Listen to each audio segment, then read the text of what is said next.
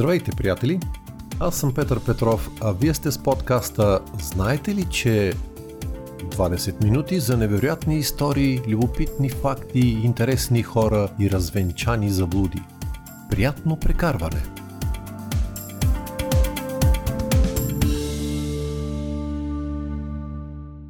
Помирисвали ли сте книга?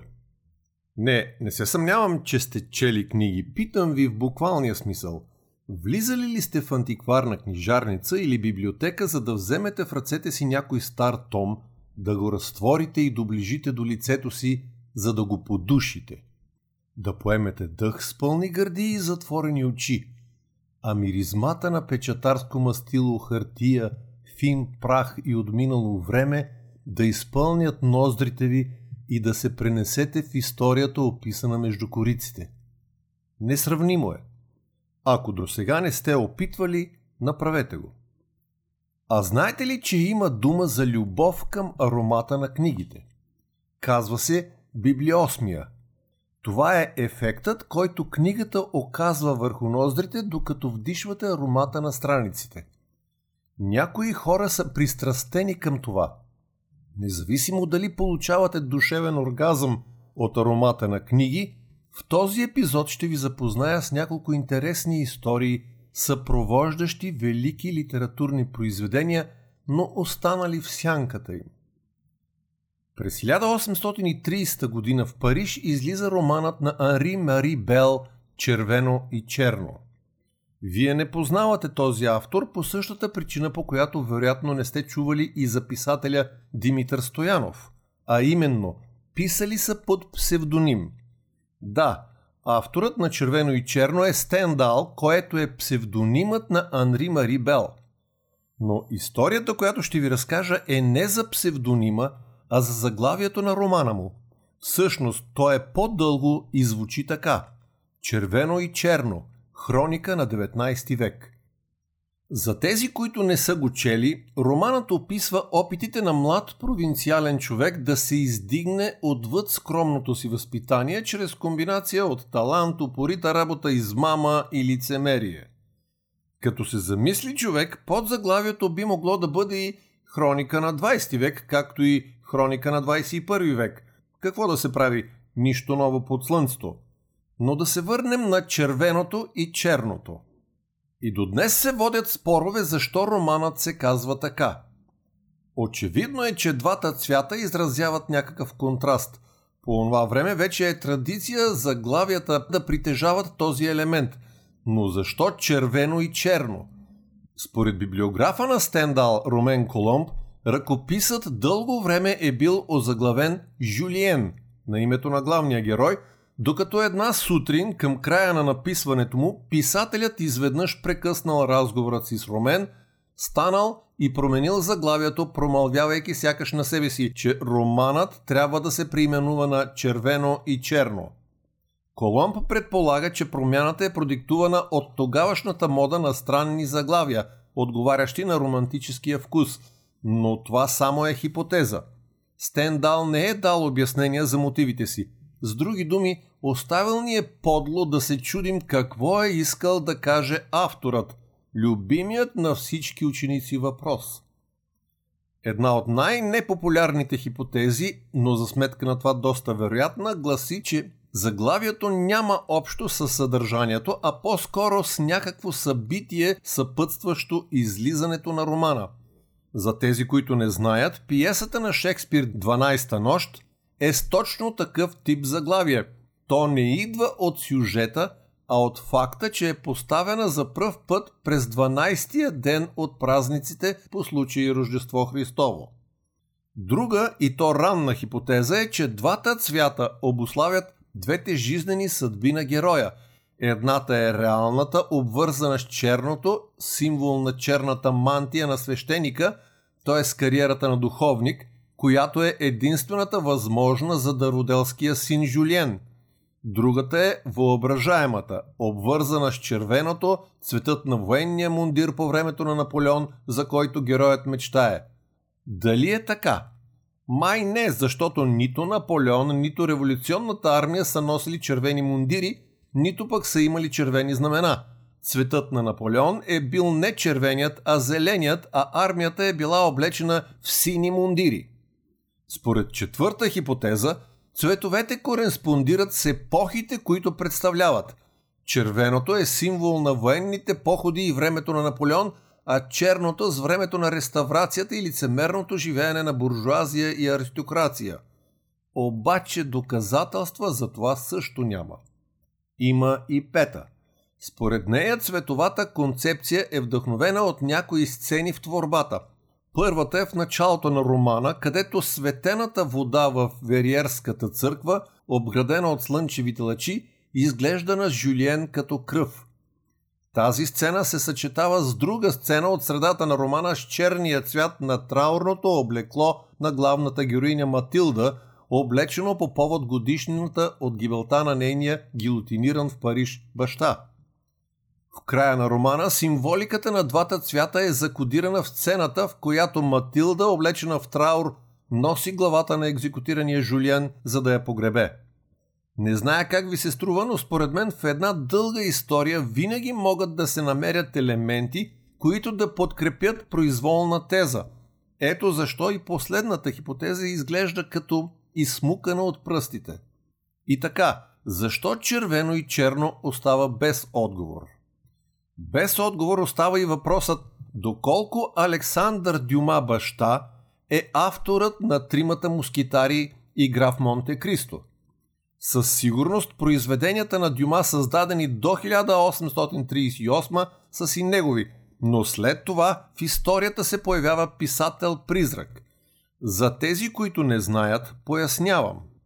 Писателят призрак е човек наеман да пише литературни или журналистически произведения, речи и други текстове, които официално се приписват на друго лице като автор.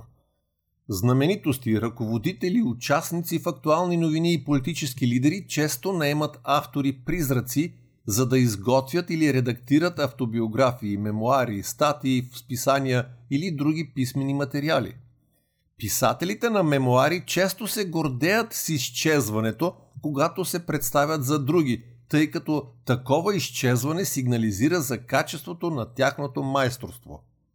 Например, когато четете някой от последните екшен романи на Том Кланси, имайте предвид, че търсенето на историите му отдавна е надхвърлило способността му да ги написва, поради което е включена индустрията с автори-призраци – и в визуалните изкуства не е необичайно няколко души да работят върху произведение, което се приписва на един художник. Може би ще се изненадате да узнаете, че Анди Уорхол е използвал призраци. Практиката се среща и в музиката за писане на песни, текстове и инструментални пиеси. Авторите на сценарии могат също да използват автори-призраци, за да редактират или направо пренапишат сценариите им – Обикновено има клауза за поверителност в договора между писателя Призрак и посочения автор, която задължава първия да остане анонимен. Понякога писателят Призрак е признат от автора или издателя за техните писателски услуги, ефемистично наричан изследовател или асистент в научните изследвания, но често писателят Призрак не се признава. Между другото, самият Моцарт е пример за добре познат композитор, на когото е плащано да пише призрачна музика за богати покровители. А съвсем наскоро една американска певица се яви на Британия търси талант, за да разбере светът, че тя е която изпява песента «Никога не е достатъчно» от излезлият през 2017 английски филм «Най-великият шоумен», а не актрисата от филма. Подробности ще прочетете в поста, съпровождащ този епизод на сайта на подкаста. Използването на призраци може да има непредвидими последици. Припомнете си как придобилата световна известност в началото на 90-те години на миналия век група Мили Ванили потъна в презрение, когато се разбра, че нито една от песните им не е изпята от тях. Но в случая с Дюма развитието е в ущърп на призрака. В продължение на 13 години Огюст Маке, който на 18 става преподавател в лицея на Карл Велики, пише сюжетите и очертава героите, а Дюма добавя колоритен диалог и детайли. Но на кориците на излезлите романи фигурира само името на последния, който в известен момент дори поисква от Маке да се откаже от съавторството. Започналият съдебен процес завършва в полза на величието Дюма. Забележете как се мотивира съдът. Дюма без Маке би бил Дюма. Какво би бил Маке без Дюма? Това го оставям без коментар, но вие може би ще си спомните епизод 11 от първия сезон Осма Божа заповед не кради, където разгледах няколко случая, в които без да се стесняват, големите крадат от малките и се бетонират на върха точно с откраднатото. Впрочем, сигурен съм, че вие сами се досещате за две-три произведения в нашата литература, за които упорито се твърди, че авторите им не са тези записани на корицата. Обаче сега нека се пренесем в украинското селце Сорочинци край Полтава, където на 20 март 1809 се ражда Микола Васильович Гоголь, потомък на стар казашки род, който ще създаде една от най-великите творби на всички времена – романът Мъртви души. Този роман също има съпровождаща го история. Известно е, че намерението на Гогол е било да създаде трилогия, която по подобие на Дантевата божествена комедия да има ад, чистилище и рай. Известната ни днес Мъртви души, излязла от печат през 1842, е първата от тази планирана поредица. Тя именно разкрива грозотата на човешкия ад. Следва втората част – в нея персонажите вече не са толкова черни. Появява се някаква светлинка и надежда, че хората могат да са човеци. За всичко това обаче ние знаем не от самата книга, а от неговата кореспонденция с близки, която се е запазила. Открити са и пет тетрадки с чернови и записани идеи в тях, но самата книга я няма. А я няма, защото на 24 февруари 1852 авторът изгаря почти завършената втора част от трилогията. Защо? Категоричен отговор на този въпрос няма. А за да бъде мистерията пълна, 9 дни по-късно Гогол почива. Представяте ли си какво съкровище е изгубил светът? И днес литературоведи, историци и изследователи опитват да дадат обяснение на случилото се. Отново от кореспонденцията на автора се разбира, че създаването на втората част е вървяло трудно. Самият Гогол не е бил удовлетворен от това, което излиза от перото му, защото то пак е било черно, а внасяният от него оптимизъм му се струвал неестествен на фона на реалността. Но колкото и недоволен да си, да изгориш готов роман вместо да го редактираш не звучи особено убедително. Затова се появява хипотезата, че авторът изгаря по погрешка заедно с черновите или вместо тях беловите. Осъзнаването на тази грешка го съсипва и довежда до кончината му. Възможно е, но няма кой да ни каже. Интересна подробност тази история е, че втората част все пак е прочетена от един човек. Към края на живота си Гогол преживява болезнен духовен обрат в посока на религията. Той има остри спорове и дискусии по най-различни въпроси с негов познат, протоиерей Матвей. Той е човекът, от когото Гогол търси мнение за творбата си. Църковникът се изказва отрицателно и нарича произведението вредно. Дори смята, че трябва да бъде унищожено. Едва ли е могло да се очаква от представител на една изключително консервативна институция, каквато е църквата през 19 век, да даде някаква друга оценка за литературно произведение, описващо пороците на обществото, освен анатема. Дали тези думи са решаващият фактор за решението на Гогол не е ясно. В крайна сметка оставаме само с горчивината, че сме загубили безвъзвратно нещо безценно. Странни истории придружават и много други произведения, например Дзен и изкуството да се поддържа мотоциклет на Робърт Пърсик.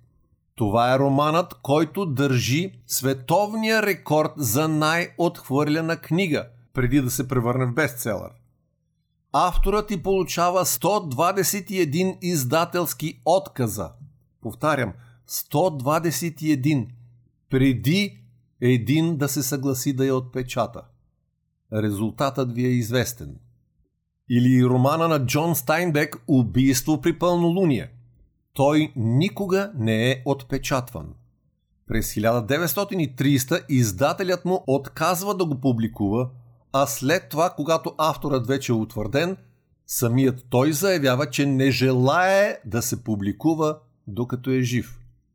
Днес Макинтош и Отис, литературната агенция, отговаряща за наследството на Стайнбек, се позовава на това му желание, за да откаже публикуването и сега. От друга страна, след смъртта на Стайнбек настъпват дълги и нескончаеми разправи за наследството му между неговите роднини. Показателно за човешката суета е фактът, че въпреки тежките финансови проблеми, в които е изпаднало имението му, неговите наследници продължават да са фокусирани в делби, вместо във възможността всички, в това число широката публика, да са доволни от публикуването на неизвестен за нея до сега роман от любимия си автор. Впрочем, за разлика от Гоголовата невидяла бяла свят творба, тази на Стайнбек се съхранява в архивите на Тексаския университет и според някои съобщения ще стане публично достояние през 2043 когато вероятно ще отпаднат всякакви законови пречки за това. А ето и няколко по-дребни любопитни факти, свързани с известни автори и техните произведения. През 1672 Луи XIV заповядва да се построят 39 фонтана в градините на Версай в знак на почет към басните на Езоп. На работниците са необходими само 5 години, за да завършат този забележителен инженерен подвиг. Но по-интересното е, че към това решение кралят е склонен от автора на класическите приказки Пепеляшка, Спящата красавица и Червената шапчица Шарл Перо. Всички творби пък на чилийския поет Пабло Неруда са написани с зелено мастило. За Неруда зеленото е цвят на надеждата и изобилието и очевидно е помогнал на неговия творчески процес. А Джордж Бърнард Шоу, вероятно отчаян от английския правопис, решава веднъж за винаги да го изчисти, създавайки нова азбука за английския език. Световно известният драматург инвестира много време и пари в създаването на така наречената шавианска азбука – Целта му е да се отърве от проблемите с правописа на английски чрез създаване на нова система от символи, които са в отношение едно към едно с техните фонеми. Уви, за нещастие на целия свят тук шоу се проваля. Английският консерватизъм се оказва по-костелив орех, отколкото и той е предполагал. И понеже имам още малко време, ето ви и няколко по-пикантни истории като за край на този епизод. Лев Толстой се жени за 16 години по-младата от него София Андреевна Берс, дъщеря на придворен лекар. В навечерието на брака им великият писател дава на бъдещата си съпруга своите пълни интимни дневници – описващи подробно сексуалната му история, включително незаконното му дете от крепостна селенка в именията му. И настоява тя да ги прочете. Не е много ясно какъв ефект е имал този акт върху младото момиче, но бракът им от самото начало е белязан с сексуална страст и емоционална нечувствителност.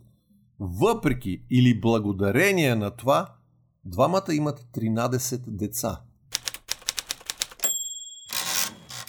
Когато любимият бар на Ернест Хемингуей Слуп и Джоус е планиран за разрушаване, той откъсва писуар от стената на мъжката туалетна и си го взима, казвайки, че след като е изпикал толкова много пари в него, писуарът му принадлежи.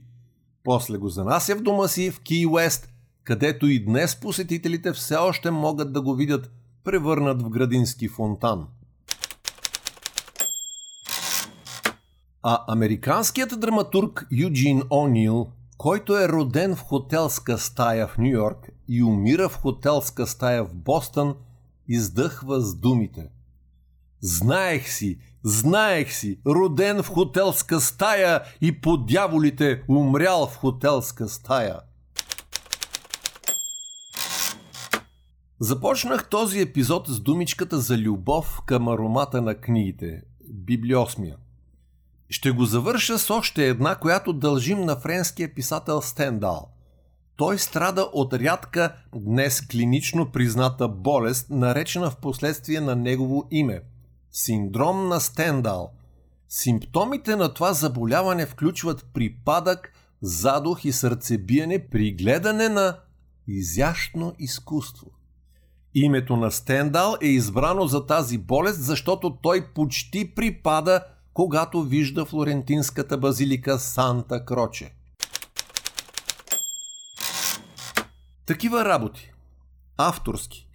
А ако все още очаквате да ви кажа кой е писателят Димитър Стоянов, питайте Стрина Гугалица. Тя знае всичко.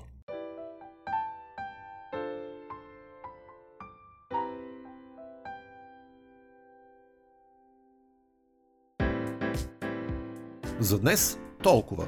В блога ми знаете ли .info ще намерите допълнителни подробности по темата. Ако подкастът ви харесва, можете да се абонирате за него във всяка от трите големи платформи Spotify, Apple Podcasts и Google Podcasts. Ще ви бъда благодарен, ако го споделяте. А сега до чуване до идната седмица, когато ще ви разкажа нещо, което ми дойде на ум междувремен. До тогава, stay hungry, stay foolish.